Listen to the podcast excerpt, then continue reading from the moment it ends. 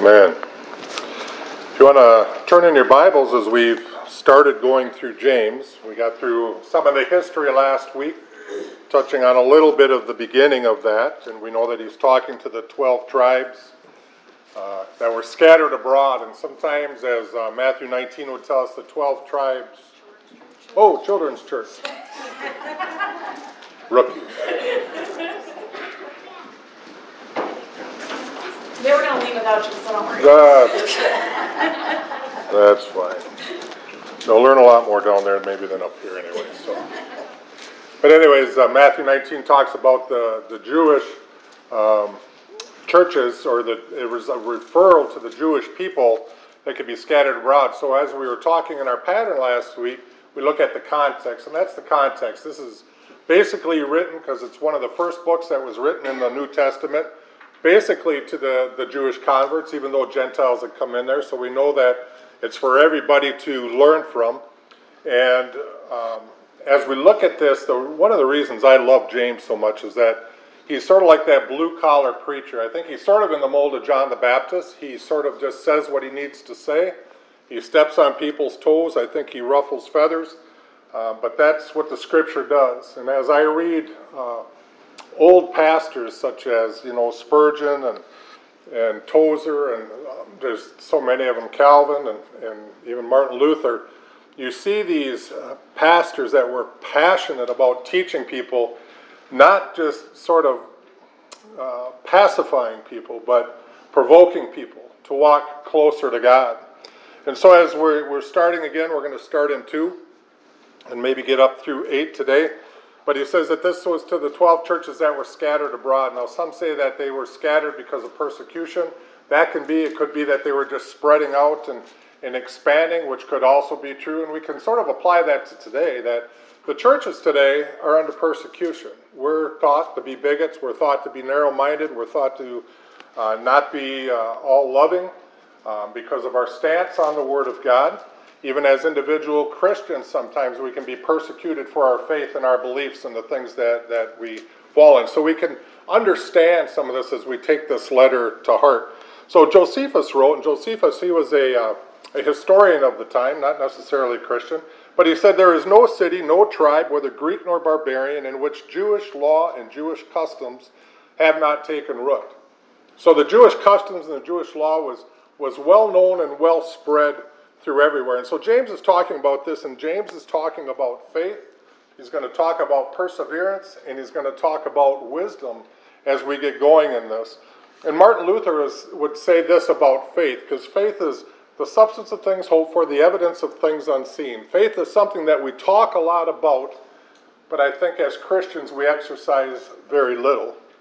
And Martin Luther said this Oh, it is a living Oh, oh, it is a living, busy, active, mighty thing, this faith. It is impossible for it not to be doing good things incessantly. It does not ask whether good works are to be done, but before the question is asked, it has already done this, and it is constantly doing them. Whoever does not look around, oh, whoever does not do such works, however, is an unbeliever. He gropes and looks around for faith and good works but knows neither what faith is nor what good works are. Yet he talks and talks with many words about faith in good works. That could be very applicable to the world today. You know, we have people that talk the lingo. They know the language. They, they, they've been maybe raised in the church. They've heard these things. They've learned the cliches of a Christian, but they really don't know what faith is. And it says that they're groping for these things. They really aren't even interested in the works of God. And this is one of the reasons why when the, the canon was up for review that James was a book that was sort of on the hinge because some people thought that James emphasizes so much on works that it was contrary to what the rest of the Bible said. But James, he'll show that out through this Bible, it isn't that. James would say this We do works because of our salvation, not for our salvation. So when you are a born again believer, it's just like putting yeast in a, in a dough ball. It just automatically starts to grow, automatically starts to expand. You don't tell that dough ball or you don't make that dough ball start to expand, it does it on its own. And when we have the Holy Spirit in our life, it just naturally convicts us and prods us and makes us work towards those things that are more holy. And so he says it gropes and it looks around for faith and good works, but knows neither what faith nor good works are. So a lot of times Christians and churches, they'll talk a lot about faith. They talk about praising Jesus. They talk about living for God. But their heart and their desire really isn't there. I saw a saying a while ago, it says, you know, what good is a mouthful of scripture with a heart full of hate? And sometimes that's where we're at. We know the things to say, but are our actions following our profession? And in the book of James, I found at least 15 allusions to the Sermon on the Mount. James was a serious preacher about God's Word. And as we said, this was probably a sermon that was passed around to these churches at that time. And so when we look at James, he was one that didn't care if he stepped on toes. He was one that was going to sort of tell it like it is because he wanted people to live for Jesus, not just profess that they were Christians. And there's, I think, in the in the United States, anyways, I remember reading Barna quite a few years ago. It was like 90 some percent of people profess Christianity and everything that falls under Christianity. But if we look at the world today, we don't see people living for Jesus. And so when we look at the Word, the Word of God tells us that our life needs to be changed, that our priorities are different, that our whole way and, and being of things changes because of what Christ has done for us. So James was a serious writer of this letter, and he wanted these Jewish people to get the message because apparently in the church at that time, he saw the falling away, he saw the profession, the talking, but not the actions that would line up with that. Today, we maybe see that same thing within the world and within the Christian community. People that talk the talk, but they don't walk the walk. And so he tells us, beginning at 2, My brethren, count it all joy when you fall into various trials, knowing that the testing of your faith produces patience. But let patience have its perfect work, that you may be perfect and complete, lacking nothing.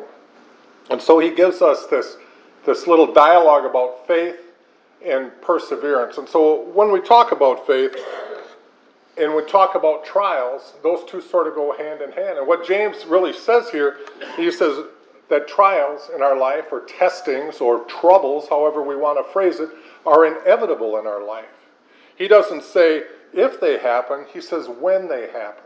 So he's really telling each and every one of us that we are going to go through trials, we're going to go through tribulations, we're going to go through these testings in our life, these problem areas of our life. And how is it that we handle them? How is it that we respond to God during these times? So he also tells us to count it all joy in the midst of trials. Well, and again, we talked last week. That doesn't mean that we're happy that bad things are happening around us, we're not happy that we're going through these struggles, but we count it all joy because they're used to produce patience in our life. So God is at work through these situations. So I'm not happy necessarily going through this situation but my joy comes knowing that God is walking with me through these things. And that at the end, I'm going to be better off than I was at the start. That God has a plan, that God is in control. And all these things really deal with God's sovereignty, that God is in control. We look at the world today and we can say it's a mess. We can look around here and say, man, things are just spiraling out of control. But what we need to realize as Christians is that God is still in control. Even though things look like a mess and things look like God is still in control. God is the one who created the, the whole entire earth in, in six days by his voice, by speaking a word. And now we think, well, you know, Russia and Ukraine are having problems, the world's at a loss. No. God is in control. He's working things out the way that he needs to. We just need to learn this patience. And so, even as a country, as well as individuals, or as a church, or as a family, however it is that we look at it, as we go through these things, we need to have faith. And when we have this faith, it says that it's going to produce patience in our life. Let patience have its perfect work, that you may be perfect, complete, lacking nothing. So when we have the patience, we wait upon the Lord. You know, we sing a song about that every now and then. You know, wait upon the Lord. Blessed is he who waits upon the Lord. We are living such an instantaneous uh, society right now that if I want something, I can run to the store and get it. I don't have to wait. If I'm hungry, I just need to go to McDonald's and go through the drive-thru. I can eat now. I can go to the gas station, get this. I can do that. We don't have to wait for anything anymore. And the older I get, the I think the more I realize this. And just to let you know, I've been all wrapped up in that too. But I started thinking back that I remember like when my grandma used to go grocery shopping every other week. There was a shopping day, and she had a list. We didn't go to the store every day. A lot of times now, like if we need something, oh, we're in town, we just stop and get it and stop and do this. Things were planned out. We learned to wait a little bit more. If I didn't eat my breakfast, I had to wait till lunch to eat. I didn't get snacks in between that. We don't have that patience in our life much anymore, and we don't have it in our spiritual life either. Waiting upon God, letting God unfold the chapters in our life. You know, we're so quick to put a, a period at the end of the sentence that we're dotting sometimes half sentences. You know, we need to let God write the sentence, write the paragraph, write the chapter, write the book of our life. And when we see God at work that way, it's a great story. It's a great story, and we learn so much more through that. So it says that it's going to produce patience. So when we fall into it, says, when we fall into various trials and temptations, again, it doesn't say that we walk step by step into them. Now, listen to this. A lot of times, we as Christians, we wade into sin, we wade into our own problems. And then when we're like up to here, we're throwing up our hands, oh, I can't believe all this stuff is happening to me. We've waded into it, we've walked into it, we've put ourselves in that situation. James is saying when you fall into it, so this is the same as like David in Psalms 116, you're sort of plunged into it. It's, it's, it's unexpected, it comes upon you. So James is really telling us we need to take responsibilities for our actions. We need to learn to say yes to God and no to sin in our life. And so, not going in step by step, but something that's precipitated, something that, that we are plunged into. And when we're there, that's where our faith comes. That's where this patience comes. So, the, the, the Greek word for patience really means an enduring, um, an active endurance. Okay? Um, it doesn't mean just passively sitting and waiting. So, if you can think about that, sometimes we just sort of wait for the day to go by. But this is this is sort of an active endurance. That means we're waiting expectantly for something to happen. When we get up in the morning, we don't know what God is going to have, but are you actively expectant of what God may do? So I pray in the morning. I say, God, bring people into my life that I might be able to share the gospel message. I sometimes pray, you know, Lord, just one person. Give, give me one person today at least that, that I can share the gospel with or share something about Jesus with. And you know, when I pray that prayer, it, it never under, you know, I'm never underestimating. He always gives me way more opportunities than what I think, but I'm looking for it because I've prayed for it and I've asked for it and I've asked for it in faith. So when we have this expectant thing that God is at work, this is the patience that we learn. We're not trying to force ourselves, but we are looking for the opportunities that God uh, brings to us. And we're ready. We're ready. Uh, we had a testimony this morning of, of an individual who's, who's passing away, and they said, but she's ready. You know, that's the best thing to be anywhere in life. Be ready. The Bible says, be ready to give an answer for that hope that lies within you. Are you ready to share the gospel with somebody on just a spur of the moment thing? We never know when these opportunities come, but we need to be ready for them. And it says, knowing that the testing of your, of your faith produces patience. So it tells us that faith is tested through trials, it's not produced through trials. So our faith is tested through trials, it's not produced through. So we think, oh man, when I get in a, a trial, it's going to give me more faith. No, our faith is revealed when we get in the midst of our problems. Trials are uh, really reveal what faith we do have. We say, well, you know, why do we need to go through trials? Doesn't God know the faith that I have? He does. But do you? Does the world? A lot of people are drawn to Christ by watching other people go through situations. They say, how could you go through this? How can you, you know, keep that resolve after what you faced and after what you've gone through? And there's the perfect opportunity to share that gospel. And so faith is tested through trials, it's not produced through trials. We need to understand that. So it reveals what faith we do have, and that our faith will be evident not only to ourselves, sometimes it's a proving ground for us, but it also shows others around us the faith that we have. Does your faith show others that, that your trust is in God and God alone? Or do, when they look at you, do they think that, well, he puts all of his trust in his resources or in his management? You know, the Bible says there's a way that seems right unto a man, but it ends is destruction. We can sit down and, And as a man, I only know how a man thinks. So men are sometimes uh, problem fixers. And so we try to work it out that everything is going to be this way, and, and things can't possibly work out unless it's done by this scheming that I have in my mind or this plan that I have. And we're not trusting in God. And when we don't trust in God, we're missing the blessing of God in our life and in our family and in our community. We need to show the world that we truly trust in who God is. Spurgeon said this faith is as vital to salvation as the heart is vital to the body. Hence, the javelins of the enemy are mainly aimed at this essential grace. We need to understand that Satan is attacking our faith. That's what he wants to chip away at is our faith. If he can keep you out of the word of God, he's accomplishing what he needs to. Faith comes by hearing, Romans tells us, and hearing by the word of God. So when we hear the word of God, when we read the word of God, when we hear devotions, when we listen to Christian music that has that message to it, our faith can increase.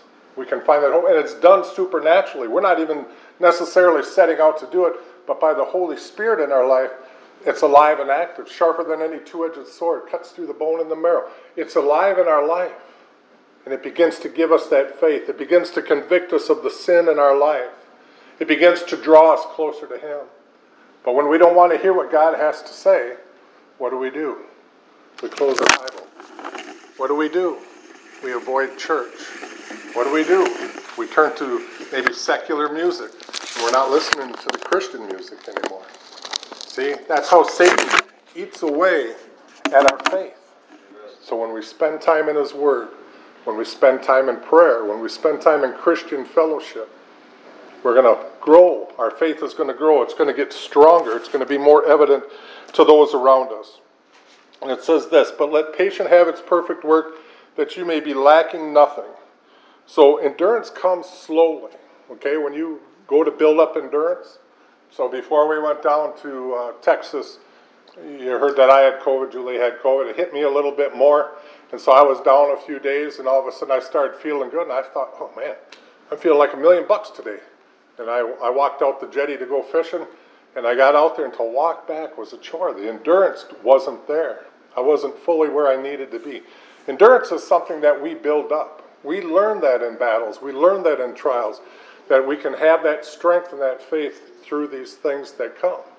So many times endurance comes slowly, and we really must allow it that time as we continue to follow Him. We continue to trudge. You know, God gives us our strength. What did Paul say in Philippians? I can do all things through Christ who strengthens me. But we need to make sure it's in the strength of Christ. Because when I stand in my own strength and I'm standing in my own wisdom and I'm trying to stand in my own ways, I get tired, I get irritable, I get, I get misguided. So I need to keep my eyes on what the Lord has. Spurgeon says this The natural tendency of trouble is not to sanctify, but to induce sin. So that was his, his first sentence of this paragraph I want to read. So he says, The natural tendency of us, the natural tendency of trouble, of valleys in our life, of, of situations, is not to sanctify, not to do what is right, not to be set apart and follow God's word, but to induce sin, to follow sin. Many times we'll hear in the world, well, everybody else is doing it. Why can't I? We see everybody else doing it, and we join in and we say, but it's not as bad as what this one's doing. See, the tendency of trouble is not to sanctify, not to set ourselves apart, not to be obedient to God's word, but to go to sin because we feel that somehow that has the solution in our life. And we probably wouldn't admit that, but it's really by our actions what we are saying. So he goes on to say, Hence we are taught to pray, lead us not into temptation, because trial has in itself a measure of temptation. And if it were not neutralized by the abundant grace, it would bear us towards sin. So it says for the believer that has a true faith, an active faith, a strong faith, one that is seeking um, patience and endurance through these things. It's by the grace of God that we are able to resist that sin in our life and to trust in God for the things that we are facing in our life. See, so many times when we are when, uh, when we are struggling with things in our life, we're looking towards our solutions. We don't see any other way, so we so we finagle it up in our mind that this is the only way that it's going to work. And when we do that, we're robbing God of the glory that He wants to do in the work that He wants to do in our life. Spurgeon continued on I have looked back to times of trial with a kind of longing, not to have them return, but to feel the strength of God as I have felt it then, to feel the power of faith as I had felt it then, to hang upon God's powerful arm as I hung upon it then, and to see God at work as I saw Him then. What Spurgeon was saying is in the present day that he was writing this, that he sort of longed for that closeness to God when he saw God working, when he felt the faith, when he was trusting God so much. Because when we're in that spot, if you've been through that spot in your life where there's nothing else but God, you know the feeling that I'm talking about. You know that closeness to God that you can have, and you know the blessing that you feel through those things. And then we long for that. Man, just to have that back, Spurgeon was saying. And so he tells us that we need it in wisdom. Five, he says, If any of you lacks wisdom, let him ask of God, who gives to all liberally and without reproach, and it will be given to him. But let him ask in faith, with no doubting. For he who doubts is like a wave of the sea, driven and tossed by the wind. For let not a man suppose that he will receive anything from the Lord. He is a double minded man, unstable in all his ways. See, in trials, we need wisdom a lot more than we need knowledge. When I'm scheming and I'm thinking and I'm planning in my own ways in my own mind, that can be knowledge. You know, I can say that I've seen these things happen. But what God tells us that we need wisdom because knowledge is like raw information, but wisdom is how to use that information that you have. I think I may have shared, maybe I didn't, but when I was at Lincoln Hills many years ago, I had a boy anyways, wanted to come and, and do some things, and he had said, oh, you know, I got all these scriptures memorized, hundreds of scriptures memorized, and sort of asked him, what are you doing here? And he started telling me about his crime, and I said, I don't need to know about your crime. You know all this stuff that God's word says. Why are you here? And he just looked at me and he says, I never applied it to my life. See, knowledge. He had the knowledge. He had scriptures memorized. He knew how he should be living. He knew what he should be doing. He was raised in a Christian family. He was part of Awanas groups and, and all these things. He knew, but he didn't apply. That's why I say sometimes a little knowledge is dangerous because we know enough to, to throw the cliches out there, to throw the words out there. But we need to have wisdom. Someone once said that, that knowledge is the ability to take something apart Wisdom gives you the ability to put it back together. See, we need wisdom in our life. See, we're building for the kingdom of God. He has chosen us to be his vessels here on earth to reach out to our neighbors, to, to live a light that is shining. Okay? Not that they see me. I don't want people to see me. I want people to see Jesus. And so when they say, you know, there's no way he could he could be that nice, I'd probably say, no, there's no way that I can. But through God in me, he allows me to do that because our nature is, is contrary to God's nature. But when God is living in us, we can do some amazing things.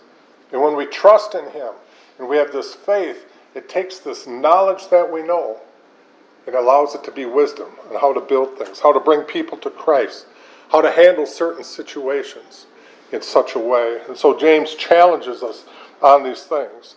And it says to receive this wisdom, what do we do? We simply ask God. If any one of you lacks wisdom, let him ask of God. There's no big formula, there's no hoops to jump through. It says, you know what? I know I'm lacking wisdom. I don't understand how to deal with this the way that God would have me to deal with it. And so it says, I ask. I ask God, God, give me the wisdom. I need to know how to deal with these things. And it says that He gives generously and without reproach. He gives liberally. He gives us whatever we need in that area to glorify Him. Spurgeon goes on to say, We are also ready to go to books, to go to men, to go to ceremonies, to go to anything except God. Consequently, the text does not say, Let him ask books or ask priests, but let him ask of God. So there's a lot of good books out there. I, I like reading books just as much as probably a lot of people my library, I've actually gotten rid of a lot. I've donated a lot out because I've sort of figured in my life I'm not spending enough time reading the Word of God, let alone to uh, pile myself with other books, but I still do look in some other books. But the Word of God is my main source. If I need the answer, I go to the Word of God. I look at the Word of God because everything else is man's opinion. All these books, they're man's opinions, and there's some good books. Like I said, I like to read Spurgeon and Calvin and all those. Tozer's, I, I mean, I like what they have to say. They bring, they bring strength to me as a pastor and just as a Christian. But he tells us to go and ask, and it says that he will give liberally, generously, without reproach. And it's, it's Calvin says this this is added, the without reproach part, lest anyone should fear that he comes to God too often, for he is ready to add new blessings to former ones without any limitation. I don't know about you, but I used to think, you know, when I used to pray a lot, I think, you know, God, uh, you know, I'm sorry to come to you again, you know, with the same old problems, the same old stuff, and, and sort of thinking that I'm bothering God. God says, without reproach. It says that He's wanting to add new blessings day by day. His ear is always open. You know, He's omnipresent, omnipowerful, He's omni everything, okay? We could pray 24 7, and that would just bring a smile to His face. And maybe that's why Paul says, pray continually. God is always willing to hear the believer's prayer and his request, especially, especially to draw him closer to him. Lord, I need this in my life. Lord, I need understanding. Lord, uh, I'm hurting right now. I need some healing. Lord, I, I need wisdom. Whatever it is that we ask of God, He wants to hear. He doesn't just want to hear about the big things, He wants to hear about everything in our life. Do you praise God for the little things in your life? Do you share those little prayer requests with Him also? Or do you just wait for something major to happen and then possibly bring it to Him? It says, without reproach. That means there's no fear in going to God. I can go to God whenever I want, all the time, and He's willing to listen. Now, His answer may not always be what I want, and that's fine too. I need to learn to accept that. He's God and I'm not. That's okay. But He's always willing to listen to me. And when I believe in the sovereignty of God and I believe in the, the grace of God and the mercy of God, that's okay because I can go and you know what? I'm leaving it in His court. I'm saying, God, here, here's my, my problems. Here's what I need. And I just leave it there. And if God wants me to have it, He delivers it to me. I don't need to worry about it anymore. See, sometimes when He talks about being double minded and tossed to and fro, we sort of throw it to God, but we're still hanging on to it. We haven't surrendered it all to God. And He tells us that we need to ask in faith without doubting God's ability to answer that prayer. This is a hard one. Because I know I've been with people that are, are passing away or that are seem terminally ill. And when I look at them and when I hear the diagnostics and everything, and it's sort of like, you know, they're probably not going to make it. We pray for healing. And sometimes it's like, you know, do I really believe that they're going to be healed when I'm praying for them? But one of the things I've learned to do is just pray in God's will. And I can say truthfully to God, God, you know what my desire is. My desire is for healing. My desire is, is for, you know, reconciliation. My desire is for this, but not my will, but thy will be done. Lord, you know what my heart is, but Lord, I trust in you that you will do what's best. So we ask in faith. So notice that we don't just come in faith, as the scripture says, but we also need to ask in faith. So we need to come believing and we need to ask believing. Now, that doesn't mean, again, that everything that we come to God for, or ask God for, is going to be delivered. As a matter of fact, a lot of times it's not. Because our ways are not His ways. His ways are higher than our ways, right? And again, as I said, there's a way that seems right to a man, so I pray by what I think I need to pray. But I, I need to understand that sometimes that's not the best thing. God knows the best thing for that. And so we ask in faith also. And I think this is where prayers of, of many of us fail. Because we don't come to God believing, and we don't really ask God believing. We've sort of been conditioned that when things are hopeless, we pray. We're praying for marriages today. Marriages are, are a tough thing. And the problem with it is, is usually people come for help in marriages when it's almost too late. I wouldn't say it's ever too late, but they come when the damage has been done so far. You know, we need to learn to go to God right away, to seek God right away. Spurgeon said this You know, dear friends, that there is a way of praying in which you ask for nothing and get it. And he's referring to that verse. If we don't come believing, he says, we're not going to receive that. We're not going to receive that blessing in our life. And again, I'm not preaching anything along prosperity. Please don't think that.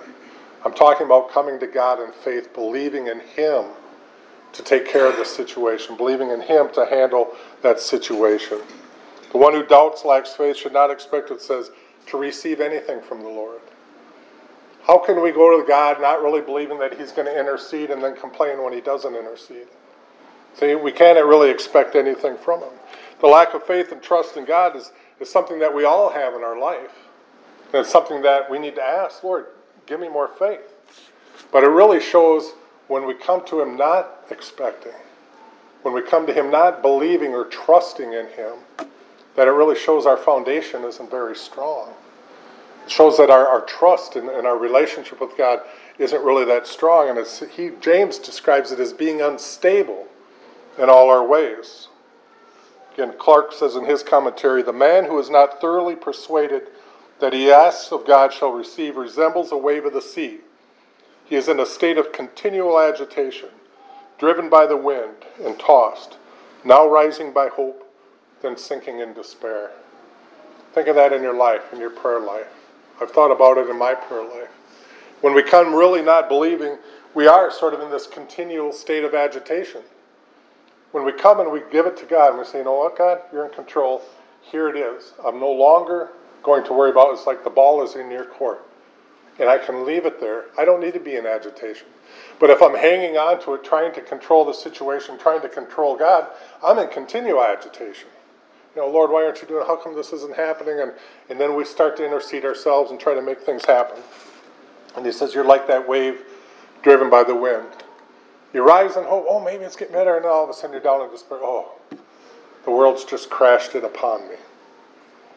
I think a wave is a fitting description. We just came back from Texas, and we had some windy days down there where they had five, six foot waves, maybe bigger. I don't even know if you're out there, but I remember watching it and, and just thinking, man, the agitation, the it would stir up the sand and the foam, and, and the waves were just coming from every direction. There was nothing really methodical about it. It's just like continual crashing and churning and all this stuff that is going on. And so when I came to the scripture, it sort of made sense because a wave on the sea is without rest. How many of you, as Christians, professing Christians, are without rest in your life? You're missing that rest of Christ. He gives us a peace that surpasses all understanding. Are we missing that in our life? It's without, or it says the a wave of the sea is unstable. Well, so is the doubter. One day we're over here, one day we're over there. I, I believe this now and I believe that later. And I think this and then I think that. We're not holding firm to the rock of our faith. The wave is driven by the winds. Well, you know, society is sort of going this way now. Now it's going this way. And peer pressure is coming in here, and this is over there. And we're, we're continually changing our beliefs. You know, my question always is, what does the Word of God say? You get in the Word of God, what does God's Word say? That's where we stand, that's where we take root. The wave of the sea is capable of great destruction. Last year, when I was down there, somebody had anchored their boat off the end of the jetty. The only problem was they had too short of an anchor rope, and as the waves came up, it tossed the ship onto the jetty and destroyed it. Those waves are powerful things. We read about ships being capsized, read about tsunami waves, whatever. Waves of the sea are capable of great destruction. They can be in your life too. If you're not walking close to God, if you're not trusting in Him, if you don't have this faith that is required of us by the Word of God, and faith is a gift of God, it's given to us in a measure by Him. And if we lack it, we need to ask Him for more. We're like this wave. We can be destructive in our behavior, we can be destructive in the example that we are giving those whose eyes are upon us. Well, you're a Christian, and you do that? You know, we wrestle with that all the time. I always tell people I'm not perfect. You look at me long enough, you know, you're going to find things that, that you don't like, that you don't want, whatever. But in our life, we need to think of that. Is our life uh, a wave that is just causing havoc and causing destruction around us? There was a man in Mark 9 that said to Jesus, Lord, I believe, help my non belief. Maybe that's our prayer that we need to have. Lord, I believe in you. See, he wasn't a double minded man. He said, Lord, I believe. But I understand too that I have areas I struggle with. Help my non belief. Lord, increase my faith. If I don't have enough faith, Lord, give me more faith. Do we have that in our life? See, God knows our heart. God knows us inside and out. He knows us better than what we know ourselves. But as we recognize it in our life, God wants to hear it from us. We need to humble ourselves before God and go there and say, Lord, I know I've blown it. Lord, I, I know I'm failing in this area. Lord, I, I want more faith. When I pray, I want to have a powerful prayer. I want to have a, a prayer that, that I can fully grasp and believe in you that you will handle these things. Lord, help me to stop hanging on to things I don't need to and to let them go and to, to believe that you are the one that's in control. Lord, I've done my part and you've done your part. And so, Lord, let's just watch it unfold. Do you have that faith? Do you believe that God can give you the wisdom and that He will do so if you ask Him? We all need wisdom. I need more wisdom. Man, I sometimes you know we, we think we're wise in our own eyes, and all of a sudden it's like, ooh, I guess I got that one wrong. We continually go to God. God, give me wisdom. If you know that in your life, go to Him. Go to Him at once and ask Him, Lord, what is it that I need? Let's pray.